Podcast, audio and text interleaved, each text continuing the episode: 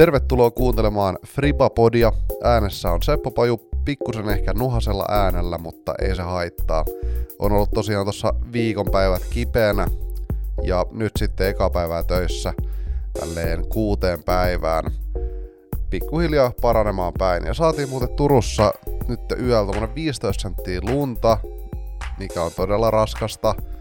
Pikkuhiljaa olisi tässä ainakin itse valmis kevääseen, mutta ehkä se sieltä tulee. Ehkä se sieltä tulee. Näyttää kyllä huonosti. Pahasti siltä, että ei tule. Mut viikonloppuna pelattiin taas frisbeegolfia. Oli Disc Golf Pro Tourin Silver Seriasta, eli ei sitä, ei sitä isointa, vaan tätä vähän niinku kakkossarjaa.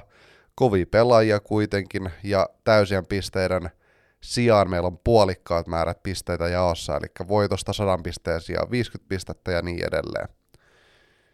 Tuttuun tapaan kovaa kamppailua molemmissa sarjoissa, ja voidaan lähteä heti tuohon naisten sarjaan. Siellä voito vei Sai Ananda, eli on itse kuullut pelaajan nimen monestikin, en ole ikinä välttämättä niin nähnyt pelaavan hänen, mutta täällä nyt nähtiin. Ekan kierroksen jälkeen hieno kierros ja kärkikortti ja ei, ei sulannut missään vaiheessa, vaan paino loppuun asti, tosi solidi peli ja erityisen hyvää puttipeliä. Siellä oli ekalla ja siellä oli niinku järjettömiä putteja niinku C2, eli 10-20 metristä, ja jokunen taisi olla jopa yli 20 metristä. Ja siis todella ansaittu voitto. Pieksi Kristin Tattarin öö, kolmella heitolla. Kristin Tattar tosissaan toinen, on Skoggin, Skoggins kolmas ja Holin Handley neljäs. Ja siinä on itse asiassa erityisen hyvin nimenomaan pelastaa kärkikortti, koska Hollinin jälkeen viidentenä sit kakkoskortista on Katriina Allen ja Jessica Weiss, jotka myös pelasivat solidia peliä, mutta kuitenkin viisi heittoa nelossian takana. Eli kärkikortti jotenkin pääsi niinku omanlaisensa flowhun, ja jos katsoitte sitä liveä, niin se kyllä välittyi siitä. Tosissaan tuli Disc Golf Networkilta livenä. Suosittelen edelleen kaikille tsekkaamaan Live Freebaa, se on parasta. Joo, tossa oli niinku kaikki ainekset sai Anandalla sulaa, koska tokakierroksen jälkeen oli haastattelu, missä kysyttiin nyt kierroksesta ja fiiliksestä, niin hän oli, muistutti niinku enimmäkseen semmoista Kristinin ja Ounin niinku fanityttöä, eikä niinkään semmoista kovaa peluria, mutta osoitti toisin. Loppuun asti paino, ei missään vaiheessa sulannut, Jon, niin kuin jonkun verran lähellä kävi niin kuin Tattar siinä tyylin kahden heiton päässä jossain vaiheessa, mutta ei sen lähempänä. Loput sitten voitti kolmella heitolla ja Kristin tosissaan kakkonen. Ja mä oon kirjoittanut tänne, että Tattarilla ei hätää, koska no mun mielestä aika vähän ollut edes semmoista puhetta, että mitä nyt, että Tattar ei voitakaan yhtäkkiä, mutta haluan korostaa omastakin puolesta sitä, että Tattar ei ole pelannut kahta edellistä kisaa niin kuin parhaimmillaan, ja nyttenkin oli kuitenkin toinen. Ja aika monessa muussa tilanteessa Kristin olisi vienyt tässäkin voiton Ouni ja Holini vastaan, mutta nyt siellä sattuu olemaan joku, joka pelasi sitten omalle levelilleen ihan niin kuin uudella tasolla, ja sitten oli Kristinin yläpuolella mutta monesti mä väitän, että toi Kristinin peli olisi riittänyt voittoa. Holinin maailmanranking, ei anteeksi, Sajanandan maailmanranking on 11 ja on Westsidein sponssaama pelaaja, niin tota, väitän kyllä, että uraa ajatellen niin aika tota, merkittävä juttu voittaa tämä kilpailu ihan niinku jopa rahallisesti, koska aivan varmasti on jonkunlainen bonussysteemi, missä saa tonnin ehkä sponsoriltaan, ja kisassa sai 2250 dollaria, niin vaikka onkin niinku sponsattu pelaaja, niin 949 reitingillä ei varmastikaan ole niinku semmoinen tilanne rahallisesti, että, että olisi niinku löysää tai, tai mitä, eikä nyttenkään ole löysää, vaikka pari tai muutama tonni tuosta saattoi ottaakin, mutta varmasti niinku auttaa tuossa tilanteessa pelaajaa.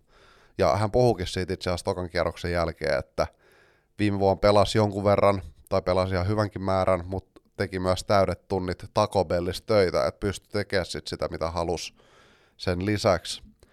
Niin nyt on kausi sitten sai Anandalla, kun pelaa täyden kauden ammattilaisena, niin varmasti toi muutama tonni jeesaa kyllä. Kristin ilmoitti Instagramissa, että hän menee nyt viikoksi Viroon takas. Öö, mä veikkaan, että siellä on varmaan joku yhteistyöjuttu, mikä hänen pitää hoitaa. Mutta hänen piti lähteä kuulemma lennolla samana päivänä, kun toi kisa loppui, eli eilen illalla. Mutta öö, Lufthansan lakon takia joutuu sitten siirtämään lennon tälle päivälle. Ja oli kuulemma ollut sitten jonkunlaisessa shokissa siitä ja oli joutunut sitten kierroksellakin käyttää siihen ajatuksiaan, mutta en tiedä miten paljon mahtoi vaikuttaa sitten tuohon peliin. Ainakin pelas huippurundin, olikohan jopa itse asiassa päivän kovin tulos, eli hyvin pelas joka tapauksessa. On Skogins osoittanut, että on edelleen todella kilpailukykyinen yli 40 nainen, ei heitä pitkälle.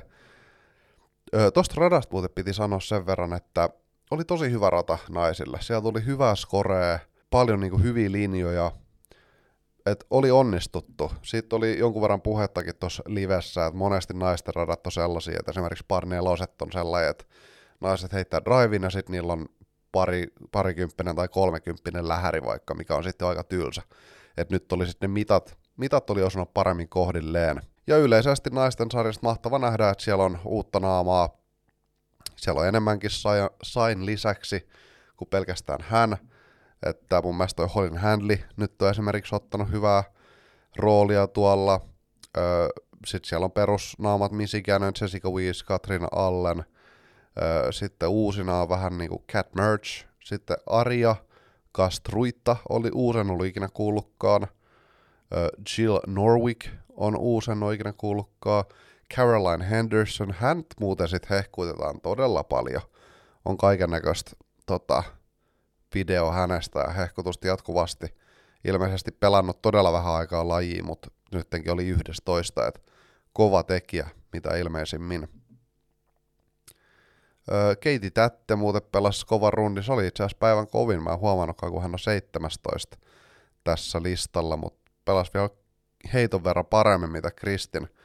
Mutta tosi tärkeä hänellekin, että saa tuommoisen hyvän kierroksen, koska – ei ole todellakaan aloittanut kautta sellainen, mitä varmasti olisi toivonut. Ja jos tuolla Jenkeissä haluaa jatkaa pelaamista, niin kyllä se jonkun verran onnistumisia vaatii, ellei sitten ole todella syvät taskut. Naisten sarjassa ei nähty suomalaisia, Henna ja Eve ei pelannut tätä kilpailua, ja mulle ei ole tästä ihan virallista informaatiota, mutta mitä ilmeisimmin heidät on lennätetty Innovan headquartereille Losiin – ja heille pidetään treenileiriä. Jos näin on, niin hatunnosto Innovalle ja myöskin Hennalle ja Evelle, että on siellä ja että heille tarjotaan tämmöistä mahdollisuutta. Mun mielestä on just sitä, mitä frisbee golf tarvitsee ammattilaistasolla ja itse asiassa kaikilla tasoilla valmennusta. Hienoa, jos näin on. Toivottavasti näin on.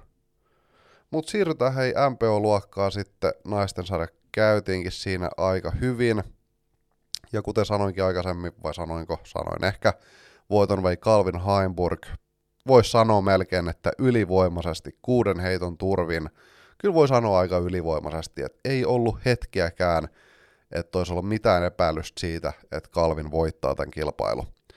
Erittäin hyvä suoritus kauttaaltaan. Putti oli jotain ihan next level juttu, ihan Gannon Burr-tasoa. Se on kyllä mielenkiintoinen se Calvinin putti. Se saa todella hienosti popattuu sen tuosta niinku sormen päästä. Niinku hän itsekin puhuu, että se on semmoinen sormi kautta ranne poppi, mutta sitten se on kuitenkin vähän niin kuin nostoputti, hyvällä spinillä kuitenkin, ja pystyy tosi kaukaa vetää.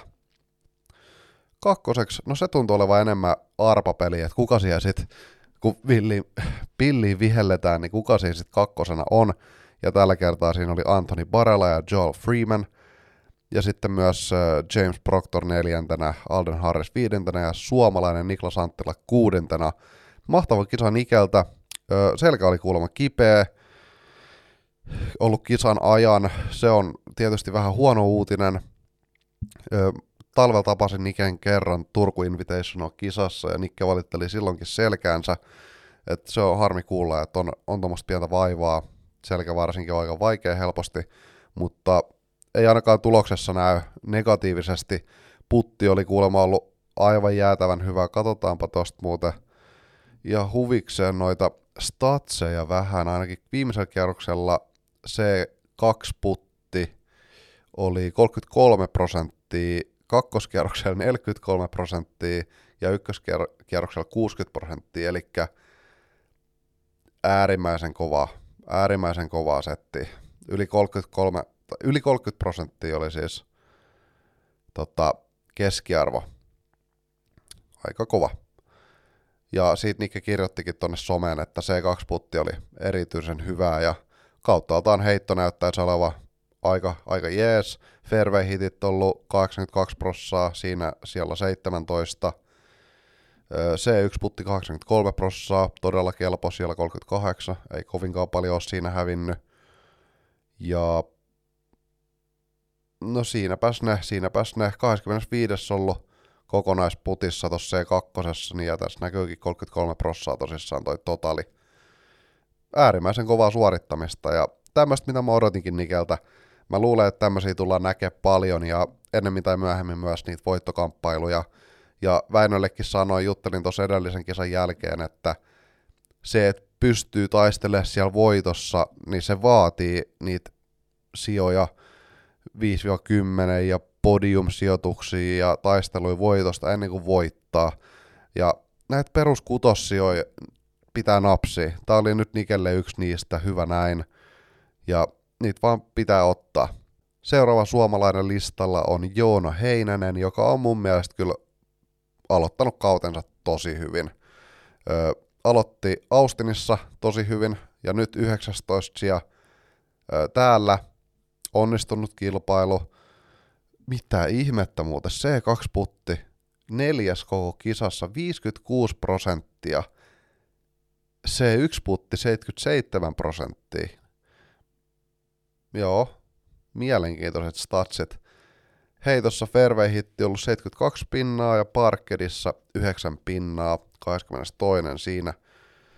Öö, joo, tosi hyvä. Joona laittoi someen, että on todella lähellä, että pelaisi maailmanluokan fribaa, ja mä uskon kyllä sen, että eihän tosta ole pitkä matka siihen, että taistelisi jopa niinku tuolla kärkisijoilla. No toki tässä kisassa nyt 18 heittoa hävisi kärjelle, että onhan se aika paljon, mutta en mä tuu myöskään sitä ihmettelemään, kun Joona jossain kisoissa on vaikka sijoilla 30 tai 40 tai 50. Se tulee varmasti tapahtumaan jossain vaiheessa tätä kautta – ja siinä ei ole mitään pahaa, mutta nämä sijoitut, mitä Joona nyt on ollut, nämä on erinomaisia ja sopii olla tyytyväinen niihin. Sitten Väinö Mäkelä löytyy sieltä 45, ei missään nimessä sellainen sijoitus, mitä lähti hakemaan tästä kisasta. Täytyy katsoa vähän, että miten tuo niinku tasollisesti näyttäytyy. Kierrosreitingit on tonni 13, tonni 11, tonni 4. Eli joo, alle tonni 10 keskiarvo. Se ei ole niinku eihän toi nyt ole asiana mikään mahdottoman huono, että pelasi tommosen kilpailun, mutta jos ajattelee sitä viime viikon loppua, niin ensinnäkin silloin voi olla niin kuin vaikea lähteä pelaamaan ja onnistua, koska on vähän ehkä semmoista odotusta ja on käyttänyt ison osa energiaa siihen edellisen viikon kisaa, mutta jos ajattelee niin kuin loppukautta, niin olisi ollut kyllä tosi hyvä ja aika tärkeä pystyy jatkaa vähän niin kuin siitä, mihin viime viikolla jäi ainakin sellainen, että olisi saanut solidin kisan alle. Että kyllä tämä menee selkeästi niin kuin Väinön, Väinön niin kuin tasolla jo aika reippaasti alakanttiin. Että tuossa puhutaan niin kuin kolmesta heitosta per kierros, mitä häviää niin kuin omalle normitasolleen. Et se, se on niin kuin kyllä, kyllä huomattavaa ja siinä voi ehkä vähän jopa se konfidenssi, mitä viime viikolla sai, niin osa siitä kyllä menee vähän niin kuin hukkaan, kun pelaa tämmöisen kisan tähän perään. Mutta samalta sieltä löytyy Cole Radalen, kuka oli ihan samassa kisassa viime viikolla taistelemassa jopa voitosta yhtä lailla kuin Väinö. Et näin se menee vaan. Edellisellä viikolla kärkitaistelussa, seuraava viikolla 45. Silver Seriaksessa. Se ei ole helppoa. Se on vaikeeta.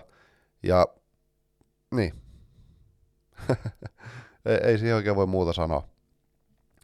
Meillä on vielä yksi suomalainen täällä listoilla, Tuomas Hyytiäinen, miinus neljä totali, siellä 75, 29 heittoa perässä voitosta.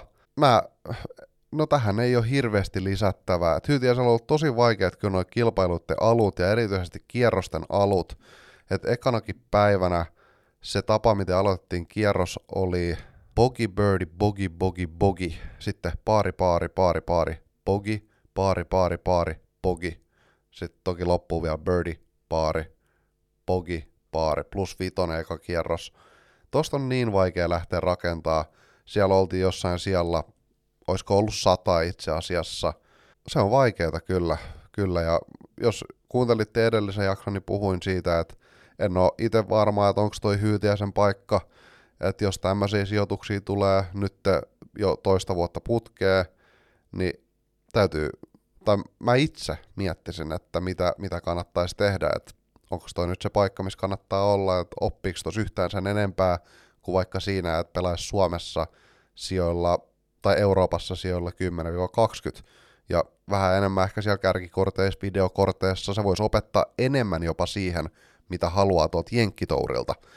Et on hyvinkin todennäköistä, että Hytiäinen ei pelaa koko kautena yhtään kierrosta videokortissa, ja silloin se otanta tai oppi on aika pientä enää, jos sä pelaat tuo niin 75-100 paikkeilla, niin ky- kyllä se jää tosi ohueksi.